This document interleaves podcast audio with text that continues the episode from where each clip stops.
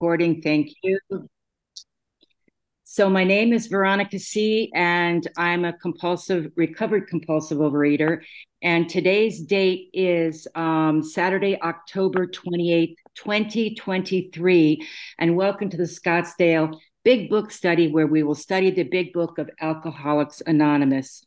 Um, today, our co-hosts are Dottie and Nancy J is doing Q&A. If you have any questions during the meeting, please contact either myself or any of the co-hosts for private message in the chat function. The chat function will be disabled until um, five minutes before the, the Q&A session begins. Please note that the speaker, Harlan G., will be recorded for the duration of the study. However, the Q&A session, which follows, will not be recorded. We ask if you can please make sure to keep your microphone on mute at all times during today's study. And also, please turn off your video if you are exercising, eating, or if you need to step away from your screen for any reason. During the meeting, we will post the link to our seventh tradition. This money goes towards the cost of our Zoom account the cost of uploading our recordings, and we also send contributions to our intergroup and World Service Organization. We will post a link to the previous week's recordings. These are available by clicking on the link that will be posted in the chat here. And I will now turn the meeting over to Harlan G. Hello, Harlan. Hi, Veronica. Thank you so much. And I missed you guys last week. I was in San Diego, California doing Big Book. And um, I've been going to San Diego to do Big Book for a very long time, and I got a I got an opportunity last week to reacquaint with old friends in the San Diego area, and it was just lovely. But I got to tell you, I got to admit to you that I'm just basically at the end of my rope of traveling to do these. The traveling is just beating me down too much. So I'm going to curtail uh, 99% of it. Uh, and I'm just going to do the Zoom and the phone things that kind of come my way. I know that there are some things on the horizon, like the birthday I'll be at, and I'll do Big Book there. And I'm going to be doing. Um, the Scottsdale retreat next summer here in the Phoenix or here in Phoenix, but I don't have to travel for that. I can just drive to it and that's fine. But man, I'm getting old. The traveling is just beating me down. So um, yeah, that that was uh, that was uh, quite a weekend. I'm glad to be back here today with all of you. And you know, you hear me say this a lot. I'm going to say it today again. It is 72 here with shoe size humidity uh, it is just absolutely stunning here in Arizona today. I hope it is as breathtaking where you are as it is here in the Sonoran Desert. It is just absolutely breathtaking today. And we say to each other all the time at this time of year, hey, this is why we live here. This is why we live here, because it certainly isn't for the summers. It's for this time of year through the middle to the end of next May. This is just going to be paradise. Um, we are in the chapter to employers. And when we get started, we're going to start on page 144 at the very bottom of the page where it says, on your employee's return. Now, I would like you to consider the three concepts of things, the three basic subjects of this chapter. And this is the only chapter that is not written by Bill Wilson, other than the doctor's opinion. The doctor's opinion is written by Dr. Silkworth, and Bill Wilson wrote the rest of the book. Yes, even the chapter to wives was written by Bill Wilson. But this chapter was written by Hank Parkhurst, and Hank had been in big business. He had actually worked for Standard Oil of New Jersey, and he was the manager of a department where he managed 6,600 people. God, that's a lot of people people. That's a big span of control. I own a company, and at one point we had 30 employees, and that was enough for me. Holy mackerel. I can't imagine supervising 6,600 people, but I'm sure he had underlings that did, you know, most of that for him. But anyway, this is the only chapter in the book that does not mention God. The word God is not mentioned in this chapter at all. And Hank Parkhurst was not really a very God based person. He was more a person who wanted a psychological book. He wanted a book that would sort of analyze the reader and give the reader some insight as to uh, the pathology of why they were drinking, in hopes that if we just found out the forensic analysis and we just could find out the answer to why we were drinking, that we could stop. And of course, we know that that is just simply not true. Why am I compulsive overeater? Well, that's not really a very productive question because the answer to the question is because I am one. And if you look in the back part of the book, there's a there's a story in the back of the book, and it's titled "Because I'm an Alcoholic." Am I a compulsive overeater because of my mother? No. Am I a compulsive overeater because of my dad? No. Am I a compulsive overeater because the Cubs sucked for so many years? maybe no i'm kidding but the bottom line is is that i am a compulsive overeater because I am a compulsive overeater. That's the reason. And the question really isn't why. The question is, what am I going to do about it now? And this book answers such questions specifically. And it says in chapter two, it is the purpose of this book to answer such questions specifically. And in another part of the book, it says the main object of this book is to help you find a power greater than yourself, which will solve your problem. And a lot of people get disenchanted because they say, I'm abstinent, I've lost weight, I still have problems. Well, the book doesn't say problems, it says problem. But if I'm not eating, that to me is a start. There's nothing in my life that can't be made worse by some extra food. Extra food never improved one problem in my entire life. In 69 years of life, I could not point to an instance where eating extra food or raging or holding on to a resentment or holding on to a fear ever improved one thing in my life. And eating less food and working the steps made everything better. Now, sometimes I know that boy, if I eat this or if I eat that, man, it would feel great. Yeah, for about eight seconds, nine seconds. And then I've got the same problems, but now I'm in the food. So it doesn't make anything better for me. And I assume people like me, like you. Now, there's three things. See you think I forgot about that. There were three things that this chapter brings out beautifully. And I want to briefly talk about those things. And then we're going to continue on with the chapter with those things in mind. And the first thing that this chapter talks about is the loss of this disease. And he illustrates beautifully the loss within industry that alcoholism costs the companies because their employees are alcoholic. And I I wasn't I I own my own business, but I don't have any employees except for me at this point. Um, so I had a German Shepherd, Emma, that worked for me, but she passed away. She doesn't work for me anymore.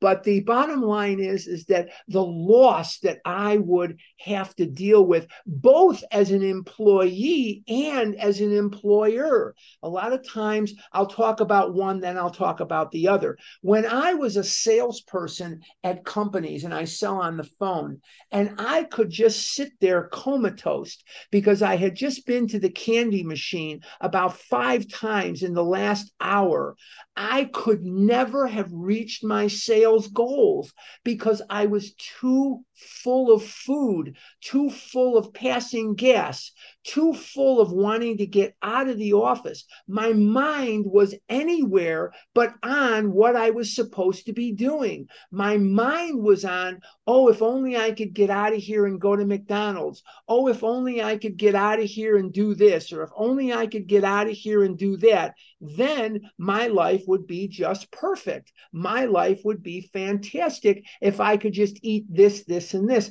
And I was thinking about anything except making money. The last thing I wanted to do was pick up that phone, make more calls, get more rejection, but also get more sales. I just, I was a perfect guy of mañana, mañana, mañana. And I pissed away too many todays in search of those sales that I was going to make tomorrow when everything was different. And of course, it never was. And if I had a fraction of the money from the sales I could have generated, you know what Shakespeare said, guys? Shakespeare said, the saddest words of tongue or pen are these few words, it might have been. So, as the employee, I missed days as the employee. I would get sick. When I was really, really heavy, I would get strep throat and I would get viruses and I would get colds and flu and just so easily because I had no resistance. My body did not have any strength to fight these things off. So I would always, every spring, like February or March, every spring for years, and I got to tell you, it wasn't until the pandemic the COVID, that it stopped. Finally, in the last, I shouldn't give myself any kinahoras here. Maybe I'll get one next spring. I hope not. But every spring, I would get an upper respiratory infection and I would have to go on a Z-Pak, you know, the five days of antibiotics. But every spring, I would get one of these um, uh, uh, upper respiratory infections, and my voice is usually, you know, affected. When I get sick, my voice is one of the first things to go. And when you have no voice, it's very hard to sell on the phone. But today, my voice is better. Yesterday, not so much. Yesterday, I was worried. I had to do two 10 steps because I was scared I wasn't going to have a voice today for this presentation. And I was, I was plenty scared about that. Um, so the loss as an employee to me was great. As an employer, what I dealt with was addiction. And my kids, I call my salespeople my kids. My kids would come to me and they, I want to raise, I'm not making enough money. And I would have to show them on paper the last 30 days how many days they had missed or how many days they spent standing in the parking lot smoking weed, telling their friends what a jerk me and Aaron, Aaron and I ran the company, what a jerk me and Aaron are. They weren't here on the phone making money. So I'd say to them, if you would just come here every day and work, not stand out in the parking lot and smoke weed, come in the building and actually work, you could make exponentially more money. And, you know, if they wanted something, I was there for them but I can't just hand out money like prizes at the fair. You have to come in and earn it. And if they came in and they worked real hard, I would always find some renewals. I would always find some material to give them to help them make money. When they walked to me, I ran to them. But the loss was tremendous at our company. If we could have just captured some of the sales we would have got, if our employees would just have come to work every day and and I've bailed employees out of jail on a number of occasions. And I have bailed them out of uh, you name it, I have bailed them out of that stuff. And we've given loans and draws and all kinds of things to our employees. Most of the time, it worked okay for us. And some of the time, we got stuck. But sometimes in life, you do have to take a chance. But the loss as a student was even greater for me because when I think back on my academic career, going back all the way to primary grades, I was very uncomfortable in my skin. I was very uncomfortable in the seat. I was very, very uncomfortable in my clothes. And I was most uncomfortable because I couldn't eat in the classroom. And so I'd be sitting there and I'd be counting the seconds until I could get my hands on some lunch. When I was a young boy and I went to Chicago public schools, you couldn't eat in the building. You had to go home or you had to go to a restaurant or you had to do whatever. And 99% of the time, I went home in, especially, well, I would say up to fifth grade or something like that. My mom would make me lunch, and I only lived about a block from my grammar school. So we would go home for lunch and then we would come back. And I'd be sitting in the class, and the loss was enormous because I found it nearly impossible to pay attention to what the teacher was saying. Now, I know that the Chicago public schools, when I was a student there, were not exactly bastions of academic excellence, but I would swear they must have purchased some clocks that went backwards because, for the love of God, I would sit there and it would be, say, uh, 1020 would be morning recess. 1020 to 1040 was morning recess. Afternoon recess was 2 to 210 I would swear it'd be like 10 15 in the morning, and I would look at the clock, and then it would be 10 10 or 10 05. I swear it must have been going backwards just to screw with me. I think they did that just to mess with me. No, I don't really think that. But the bottom line is my academic career was not spent paying attention. My academic career was giving an homage to paying attention while all the time I was thinking about food, fantasizing about food, fantasizing about what I was going to eat, how I was going to get my hands on some candy, how I was going to con my mom into giving me a quarter. Don't laugh. When I was a kid, a quarter was five candy bars five candy bars was a quarter because candy bars were a nickel unless you were going almond joy mounds or chocolate turtles. Everything was a nickel except mounds and almond joy and turtles. They were a dime. But i could get away with not getting an almond joy. I don't know who buys mounds bars certainly not i. But uh, I, if i'm going to spend the dime i'm getting the almond. I i don't you know call me crazy. I'm spending the dime. I'm getting the almond. And by the way while we're on the subject who buys M&Ms without peanuts? What could these people be thinking buying M&Ms that don't have the peanuts inside? What breed of what breed of person is this? I don't understand that. Maybe before I die somebody can explain it to me. If I'm going in for the nickel for M&Ms, I'm getting the M&Ms with the peanuts. Don't try to talk me into this other Narishkeit cuz that ain't happening. So the law, I always I tested well. I was always two, three grades ahead of where I was. Uh, but my grades were very, very sketchy and marginal, very sketchy, very marginal. The loss that I had as a student, the loss that I had as an employee, the loss that I had as an employer did not even compare with the totality of loss that I suffered because of this disease. This disease robbed me of the dreams that we all have of career, of romance, of passion, of dating, of anything like that. The disease took every dream away from me. It took my dreams and set them on fire in front of me. And I watched my dreams burn. And I watched the time pass. And I watched the decades go by, and dreams were unfulfilled. I will never be someone's first love. I will never be, uh, you know, I will never have that youthful passion, that that unbridled youthful passion in my life.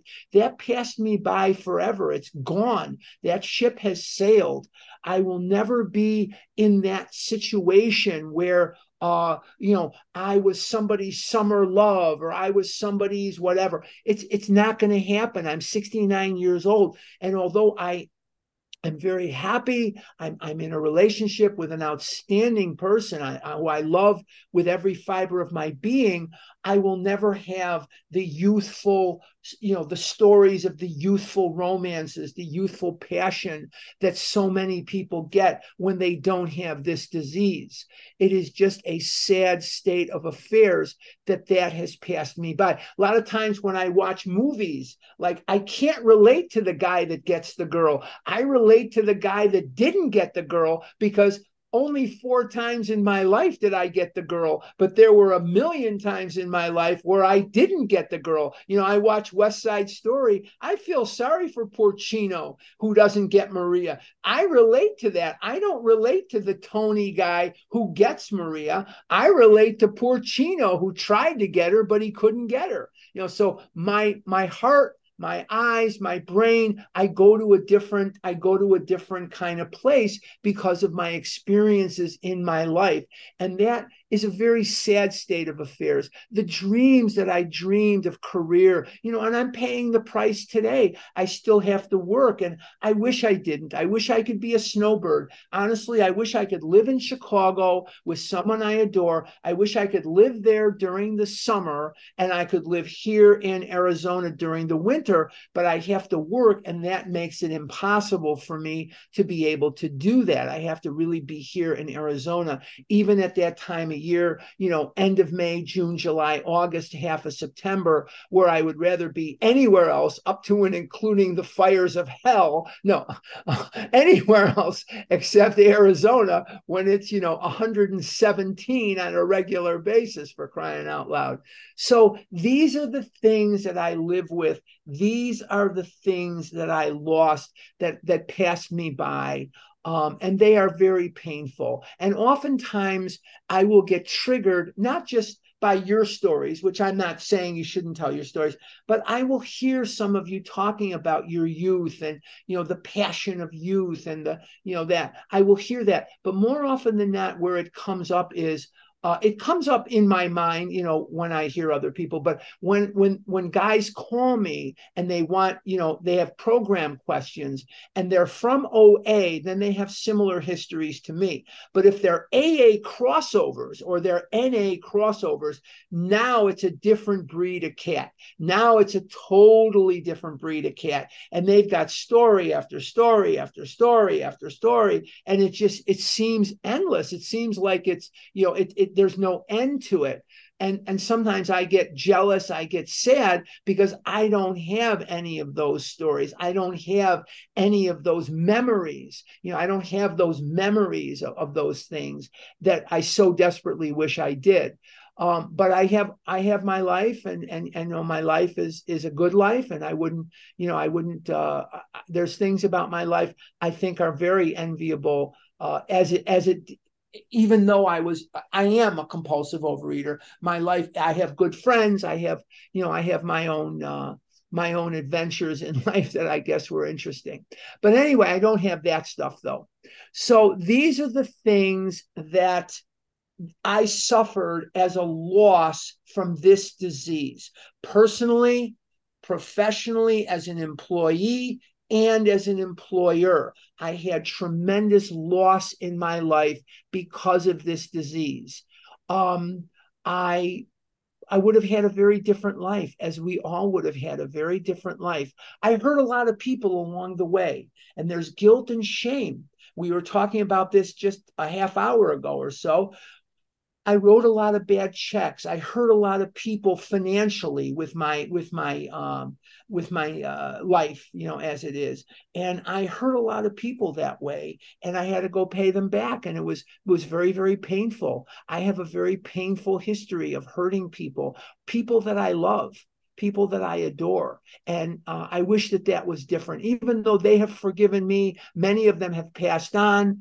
Uh, they have forgiven me, and I have you know done the best i can to forgive myself i still have those memories. And when i jar those memories it can be quite painful. So i paid the price in every area that a person can pay the price. And in every way you know every day of my life i read the line on page 63. I sometimes have it read to me, sometimes I read it. It says on page 63 at the end of the third step promises, which is the first paragraph on 63, the last sentence is, We were reborn. And I think, in any sense, or every sense, not any sense, every sense of the word, I have been reborn. I have been reatomized, re rearranged. I have had God move into my life and I feel his presence.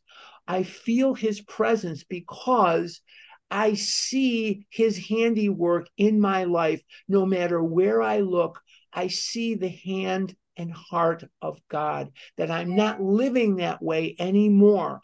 I'm not alone anymore. I'm not uh, in that situation where I'm writing bad checks anymore. I'm not in that situation where I am substandard. And I always felt like the world was just passing me by, just passing me by, and there was nothing I could do about it. So I wanted to die desperately. I sought death a lot stronger than I ever wanted to live. Because from the time I was six or seven, I knew I couldn't live with the food. I couldn't live without the food. What is the point? And the world sent me a strong, massively, massively cruel, cruel signal. And the world sent me a signal that said, as a fat boy, you are 100% unacceptable in our world. You do not fit into our world. And you are not going to fit in. You are not going to get a good job. You are not going to get a girlfriend. You are not going to play on the team. You are never going to look good. You are never going to feel good. And we soundly reject you. This is this this is the signal that I got. And if you're a, if you're me the signal that I got is as long as you're fat, you are unacceptable to any of us. And that harmed me. And it can I have to continue to work toward that every single day of my life. And you know what? Here's the funny part. Here's the denial part, which is the next thing we're going to be talking about. But part of my denial, I'll talk to you now. When I was 500, three, four, five hundred, six hundred, seven hundred pounds. I looked at myself and I saw Steve McQueen. Now, if you don't know who Steve McQueen was, you can Google him later on. I I saw Steve McQueen. I saw Sean Connery. I saw, you know, the players on the Cubs or whatever it is that I saw. I saw something very different than the reality. Most of the time, now that I look at myself in the mirror, I see a 400 pound man that needs to lose a lot of weight. And I have to get centered. One of the things I have to talk about, sometimes with a sponsor, sometimes with my significant other, sometimes with friends. My friends really don't understand, so I can't really talk about it with them. I'm okay the way I am and that I'm acceptable because that's a brand new concept for me. I've only been in this body for, I would say, the last 20 years, 15, 20 years. So out of a 69 year life, I've only been in the acceptable category for about one third of that, a little less than one third of that time. And my formative years were spent knowing that I was the fattest kid around. So the next thing after loss is denial. So he talks about in this chapter um, that the companies they were just in denial that they had alcoholism or denial as to the serious nature of alcoholism and so that didn't work either so when we're reading in this chapter and some of you are going to hear the special edition tomorrow on vision. And she's going to be talking about this chapter too. And we had a little bit of a text back and forth this morning. Um, but the bottom line is the denial of the industry's viewpoint on alcoholism is one thing. But when we look at it and we personalize it, then we look at our own denial. What was going on in my life when I was nine and I was on diet pills, 10 and I was on diet pills? Nine year old little boys are not supposed to be taking diet pills. 10 year old little boys are not supposed to be taking heavy amphetamines to curb their appetite. I remember well that the bottle of these pills said on the bottom to curb appetite. That's what it said. It gave the name of the drug. It said Harlan Grabowski and said, you know, one pill three times a day or one pill four times a day, depending upon when it was. And it said to curb appetite. And that was the big thing then. We need to curb your appetite. And that was the big buzzword was curb. And then when Marilyn Monroe died, a lot of the information on these diet pills started coming out, and they weren't quite the panacea, the utopia that they were presented as. When Marilyn Monroe died, it was unfortunate that she died. But her death saved a lot of lives because these doctors were handing out these amphetamines like they were Skittles.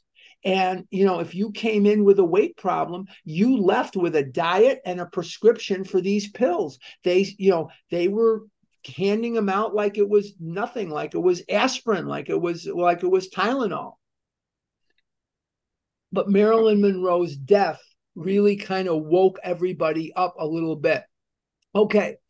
Now, the bottom line is the denial of our own lives. Now, the last thing is ignorance. So it's lost denial and ignorance. And we're going to see that all through the chapter. And I like to review before we go, but I'm looking at the clock and I'm figuring you better step it up here. We won't have much to do. So the ignorance. Now, what do I, I now I want to make a distinction that I've made before. Ignorance and stupidity are two completely different things. I am ignorant of how to speak Japanese except for some brand names and except for maybe the name of a liquor, I haven't got any more knowledge of how to speak Japanese than I do how to speak uh, Neptunian from the people on Neptune. I just don't know. I am ignorant of Japanese. I am ignorant of Neptunian and how to speak it. I am not stupid stupid and ignorant are two completely different things. And when I introduced this concept of ignorance, I know a lot of people give me, you know, text messages blowing up my phone and phone calls and emails. I am not saying we're stupid, but when we don't know what the compulsive what the compulsive eating disease is. And we don't know about the recovery. How can we function in the direction of a recovery that we don't even know is there? So the three things that this chapter brings out beautifully in in its doing it from the posture of industry. But let's take a look at it personally because most of us will never own or work in a massive company like that. So the the the, the whole concept of this is really not applicable. Most of us do not work in those environments and most of us do not function in those massive environments. We just don't. If there are exceptions to the rule here on this big book study or listening on the podcast podcast, then God bless you. I am personalizing everything that he's talking about in this chapter, not for the sake of industry, but for the sake of the sufferer, the sake of the person that relates to the things that I just spoke of in my own life, in my own situation.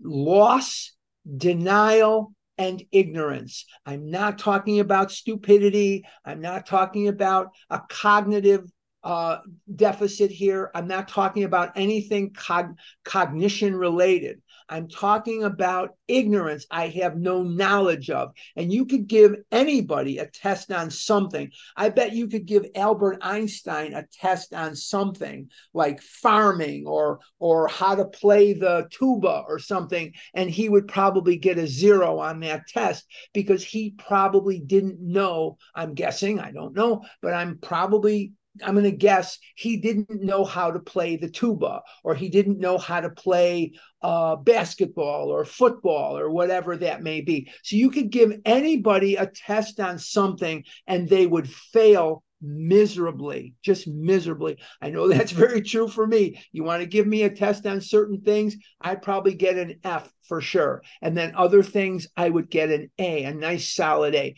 you want to give me a test on uh, Chicago trivia, or you want to give me a test on certain periods of history or the big book, I'll probably get an A. You want to give me a test on how to play the uh, bassoon or how to do acrobatics, I'm probably going to get a zero. Uh, okay, so we're on page 144 with no further ado, with no further ado. Uh, but I needed to sort of lead us into it because I wasn't here last week page 144, the bottom of the page, on your employee's return, talk with him, ask him if he thinks he has the answer. Now, everybody that would talk to me, I thought I knew the answer. And the answer that I knew was I'm going to garner up my willpower. I'm going to muster up that willpower and I'm going to stay on my diet. And for the first several years that I was in this program, I was 24 years old when I came in here. 44 years ago, I came in, I was 24 years old. I was two, 300 pounds fatter than anybody in that room. And I was 30 years younger than anybody in that room, with one exception. There was a girl named Kathy who was relatively my age, a little older than me, but she was, I think she was in her late 20s, 30s, something like that. And uh, and me. I was 30 years younger than anybody in that room. And all I heard was what I had heard my whole life. They're talking about losing weight.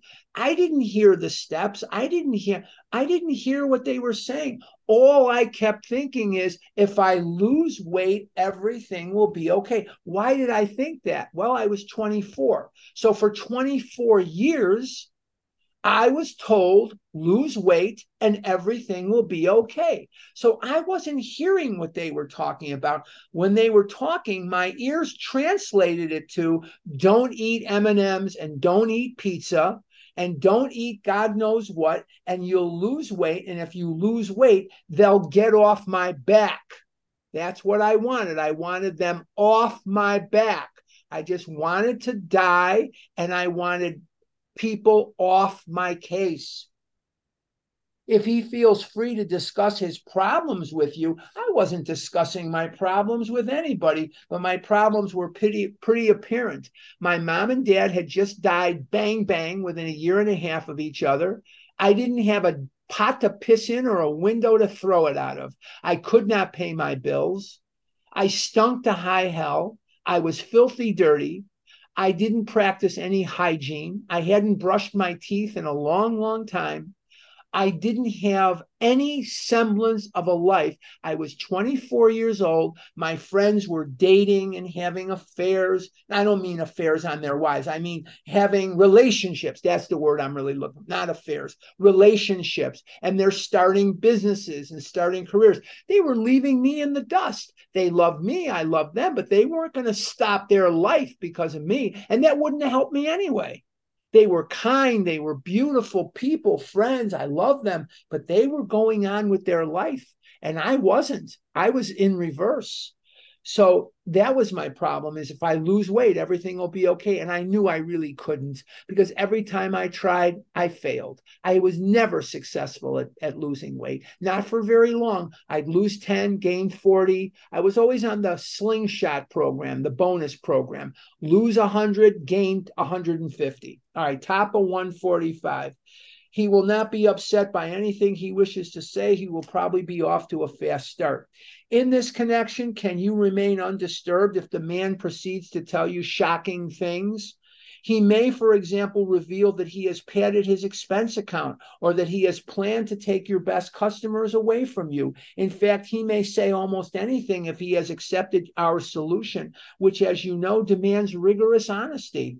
Can you charge this off as you would a bad account and start fresh with him? If he owes you money, you may wish to make terms. Now, I'm going to personalize this because that's what I'm here for. And that's hopefully why you're here is to get this chapter more personal to you because most of you don't have expense accounts and most of you haven't been in large industry.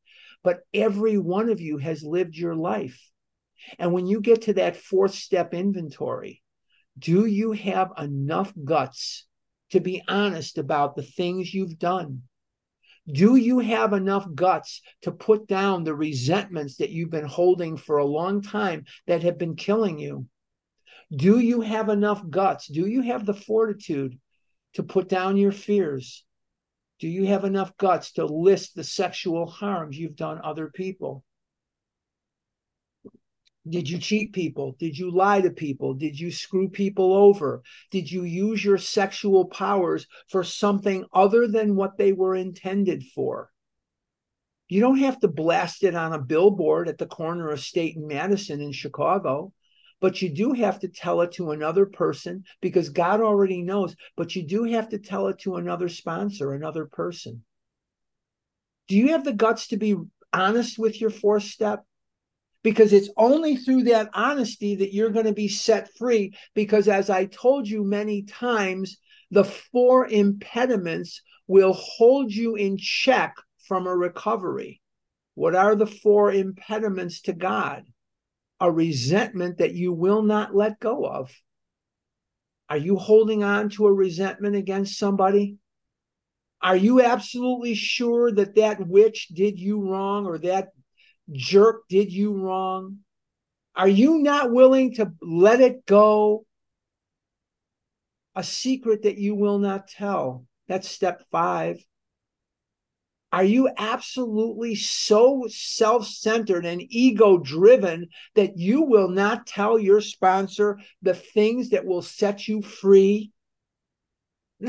Are you so self involved and ego driven that you're more worried about what people think of you than getting free and getting recovered? Are you so wrapped up in getting what you want that you're into image management and not honesty?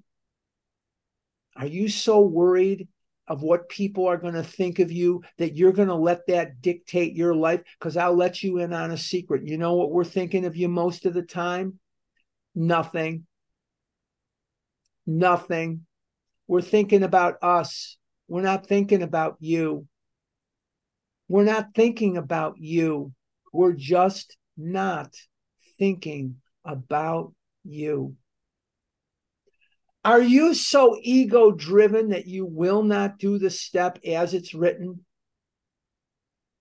Now let's take a look at the sexual part too. You got to do that. Okay, now let's continue to the next paragraph. We're on page 145. So I'm hoping that I'm personalizing what you're reading, not for a big business or a big industry or a big uh, employee. I'm talking about our lives and how these basic concepts apply to us.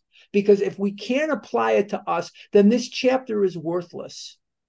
This chapter means nothing then, because as I stated, most of us will never work in an industry like that, and most of us will never have hundreds and hundreds of employees. It just isn't isn't the reality for most of us. Middle of 145. If he speaks of his home situation, you can undoubtedly make helpful suggestions. Can he talk frankly with you so long as he does not bear business tales or criticize his associates? In other words, you can tell me anything you want, just don't tell me a bunch of crap about another person. Don't do that. With this kind of employee, such an attitude will command undying loyalty. The greatest enemies of us alcoholics are resentment, jealousy, envy, frustration, and fear. So let's continue with those four impediments and apply them to this. I told you that a resentment you will not let go of is, is impediment number one. I told you a secret you will not tell is an impediment number two. That's steps four and five. Now, the other impediments are a harmful thrill that you will not stop those are steps six and seven. And when he talks about resentment, jealousy, envy, frustration, and fear, he's talking about all those things. And the fourth impediment is a restitution that you will not make. Are you so wrapped up in your ego that you will not face a person that you harmed and make restitution to them? Are you so ego driven and in your madness have you convinced yourself that this person is a terrible person, unworthy of your amends? It's not about the other person, it's about us. It's not about the other person, it's about us. Let's continue. Wherever men are gathered together in business, there will be rivalries and arising out of these a certain amount of office politics. Sometimes we alcoholics have an idea that people are trying to pull us down. We become victims in our mind. We become victims that this one is trying to get my job, and this one's trying to get my wife, and this one's trying to do this, and this one's trying to do that, and this guy's screwing me over. I suffered from that because I didn't realize, oh, wait a minute, God's in charge. God's in charge. You take away my job, I'll get a better one. I'm not married to my wife anymore. Now, I'm not saying that that was pleasant at the time, but I'm really, really, really glad that I'm with the person that I'm with now. And that couldn't have happened if I was still married. I'm not glad I got divorced. I'm not glad my family was broken up, but I'm really, really glad to be where I'm at today romantically. I'm a lucky man. I'm a lucky man. I really am. Especially when I the more I think about this person, I'm really lucky. Often this is not so not the often this is not so at all, but sometimes our drinking will be used politically. That means within the company. You know, Bill Dotson, alcoholic number three, he ran in a political uh, he ran in an election just after he got out of the hospital there in akron in 1935 and his opponent used his alcoholism against him and he lost the election in industry people do that in in schools boards of educations factories offices insurance agencies uh, accounting firms. These things are political organisms. You're always vying for the next promotion. You're vying for the next assignment. And these things can be quite dastardly quite dirty. And these things do come up but nobody's pulling me down everything that was taken away from me was taken away from me for a reason and God gave me something better. I just told you romantically, definitely an upgrade, definitely a wonderful upgrade. Um, you know, whatever. God takes things and makes them better. When we believe enough and we work those steps, it is amazing the miracles that we will experience. Okay. I'm at the bottom of 145. One instance comes to mind which a malicious individual was always making friendly little jokes about an alcoholic's drinking exploits.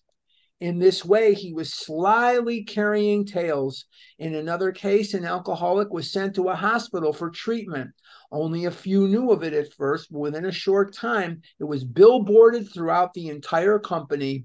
Naturally, this sort of thing decreased the man's chance of recovery. The employer can many times protect the victim from this kind of talk. The employer cannot play favorites, but he can always defend a man from needless provocation and unfair criticism. What is the real lure of gossip? What is the real lure of that? The lure of it is it brings us together so that we're friends. It, it's born out of tremendous insecurity. A person who is spiritually and emotionally secure does not carry tales like that. The reason we like to do that is because it gives us a false bonding with another person. And we don't realize often that the people who are most appreciative of gossip also gossip about us. But we convince ourselves that we're too special and that since we both hate this person or that person, or we both criticize that person or this person, that no one would criticize us.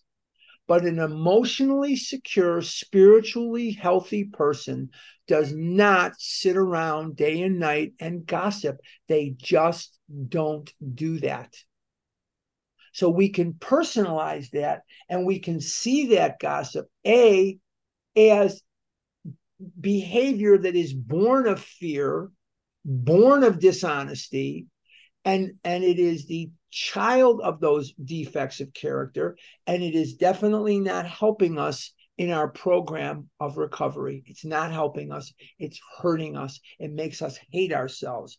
And every time we do it, we have to be afraid of what the other person is hearing. And am i going to have to suffer the consequences? Things like that. And that's where the self-loathing can often come in. So if we avoid the behavior we don't have to sit around and hate ourselves. This is a disease of self-loathing And we want to work against that as best we can. It's not just a disease of weight and food and food plans and abstinence. Oh, were that it were so simple. If we were at Weight Watchers, it would be. If we were at Jenny Craig, it would be. But it is not Jenny Craig and it is not Weight Watchers. It's Overeaters Anonymous. So we're not treating the symptom of weight and food, we're treating the entire individual. And in, uh, in chapter two, more about alcoholism, it says the main problem of the alcoholic centers in his mind rather than his body. So we're treating the mind, we're treating the self loathing. I'm at the top of 146. As a class, alcoholics are energetic people. They work hard and they play hard. Your man should be on his mettle to make good. Being somewhat weakened and faced with physical and mental readjustment, readjusting, readjustment, sorry, to a life which knows no alcohol, he may overdo you may have to curb his desire to work 16 hours a day. I was never a workaholic and I was never a big Schwerarbeiter. Schwerarbeiter in Yiddish means hard worker. I was I, I always hated being on the phone. I hated the rejection of it. I hated the drudgery of it, saying the same thing to the same person, people all day long. I have never been accused of workaholism and I have never worked 16 hours in my entire life. So that that part of it it does not really apply to me. But I do have friends that are very very energetic when it comes to their work and I have particular friends who are highly successful people and if they have to work 16 20 hours a day uh, they'll do it. They'll do whatever it takes. I've never been that person. Just, I've never been that person. Sorry about that. You may need to encourage him to play once in a while. That part I do need encouragement to to do. I have a tendency not to be able to play and go out and have a good time. I'm inhibited in a lot of ways. I get scared. Uh, I have a little bit of a social anxiety. Children made fun of me. Adults made fun of me. I do have some residual social anxiety that I do have to work through. So at first, like going to the OA birthday, which I recommend you do, it was really scary for me. It was frightening for me. What are people going to think of me? What are how are they going to respond to me? Oh, I just found it to be so wonderful. But the bottom line is these kind of settings can be uh, scary for me. So if you're thinking of coming to the birthday, just come. We understand that and we will welcome you with open arms. Please come to the birthday. Go to oabirthday.com, oabirthday.com and get your registration. He may wish to do a lot for other alcoholics. That part I am, I do. And something of the sort may come up during business hours. I have always been very given to helping others in this program, but look at what I've gotten in return as a result. I have gotten the world. I have gotten the world. A reasonable amount of latitude will be helpful. This work is necessary to maintain his sobriety. I have to work with other people. I have to do big book when I can. I can't really travel that much anymore. I just can't. But the every nook and cranny of this country kept me out of the food. I've been in every nook and cranny of this country. There's, you know, I've been in what 38 states and I've been here, I've been there. I mean, you name it, I've probably been there. After your man has gone along without drinking for a few months, you may be able to make use of his services with other employees who are giving you the alcoholic runaround, provided, of course, they are willing to have a third party in the picture. An alcoholic who has recovered but holds a relatively unimportant job can talk to a man with a better position being on radically different basis of life, he will never take advantage of the situation. Now, in industry today, because of HIPAA and because the laws are so different today, that's probably not going to come up. If it does come up for you, great. It has never come up for me in my life. I've always worked at family, little tiny businesses, 30, 40 employees at the most, which in our industry is big, you know, very big. But uh, most of you will work at Giant Industry. So most of you will never be called in by the boss to talk to so and so about their compulsive overeating. But what you can do is personalize it to OA. that you can give of yourself to the person who either is a newcomer or you know there are people who are not newcomers that are dying of their untreated addiction there are people today that are remarkably larger than they were 5 10 20 years ago. There are people here in these rooms that are sitting here in untreated compulsive overeating. They go to meetings they're coming here but they're not bringing the program home to them. They're not working the steps as fervently as you are and many of them identify as uh, uh, not just compulsive overeaters, but chronic relapsers. What a hunk of crap that is. You don't want to be a chronic relapser? Do something different do something different. That's I'm feeling sorry for myself, so I'm a chronic relapser. You know what? I've relapsed as many times as just about anybody, and when I did different, I got different results. You want different, you got to do different. You do different, you get different results. You don't have to be a chronic relapser. You don't have to identify as that. That's just a cry for self-pity. You want different, you got to do different. Get a sponsor, work the steps. You don't tell yourself you already have a sponsor. If you're a chronic relapser and you already have a sponsor, that sponsor probably isn't doing much good for you. You need to make changes in everything. Bottom of 146. Your man may be trusted. Long experience with alcoholic excuses naturally arouses suspicion. Are you making excuses to yourself while you're unrecovered? When his wife next calls saying he is sick, you might jump to the conclusion he is drunk. If he is and still trying to recover, he will tell you about it, even if it means the loss of his job. For he knows he must be honest if he would live at all. He will appreciate knowing you are not bothering your head about him, that you are not suspicious, nor are you trying to run his life, so he will be shielded from temptation to drink. If he is conscientiously following the program of recovery, he can go anywhere your business may call him. In other words, if you're in fit spiritual condition, you can go anywhere and do anything. You don't have to fear anything or anyone. Now, I'm just going to, um, a couple of things before I turn it back over because we're almost out of time. I'm going to uh, remind you that this is the question and answer period so we don't really want to share here. We just want to ask questions. Now, no math questions, no math, and no food questions. No math and no food. So let's limit it to that. Now, before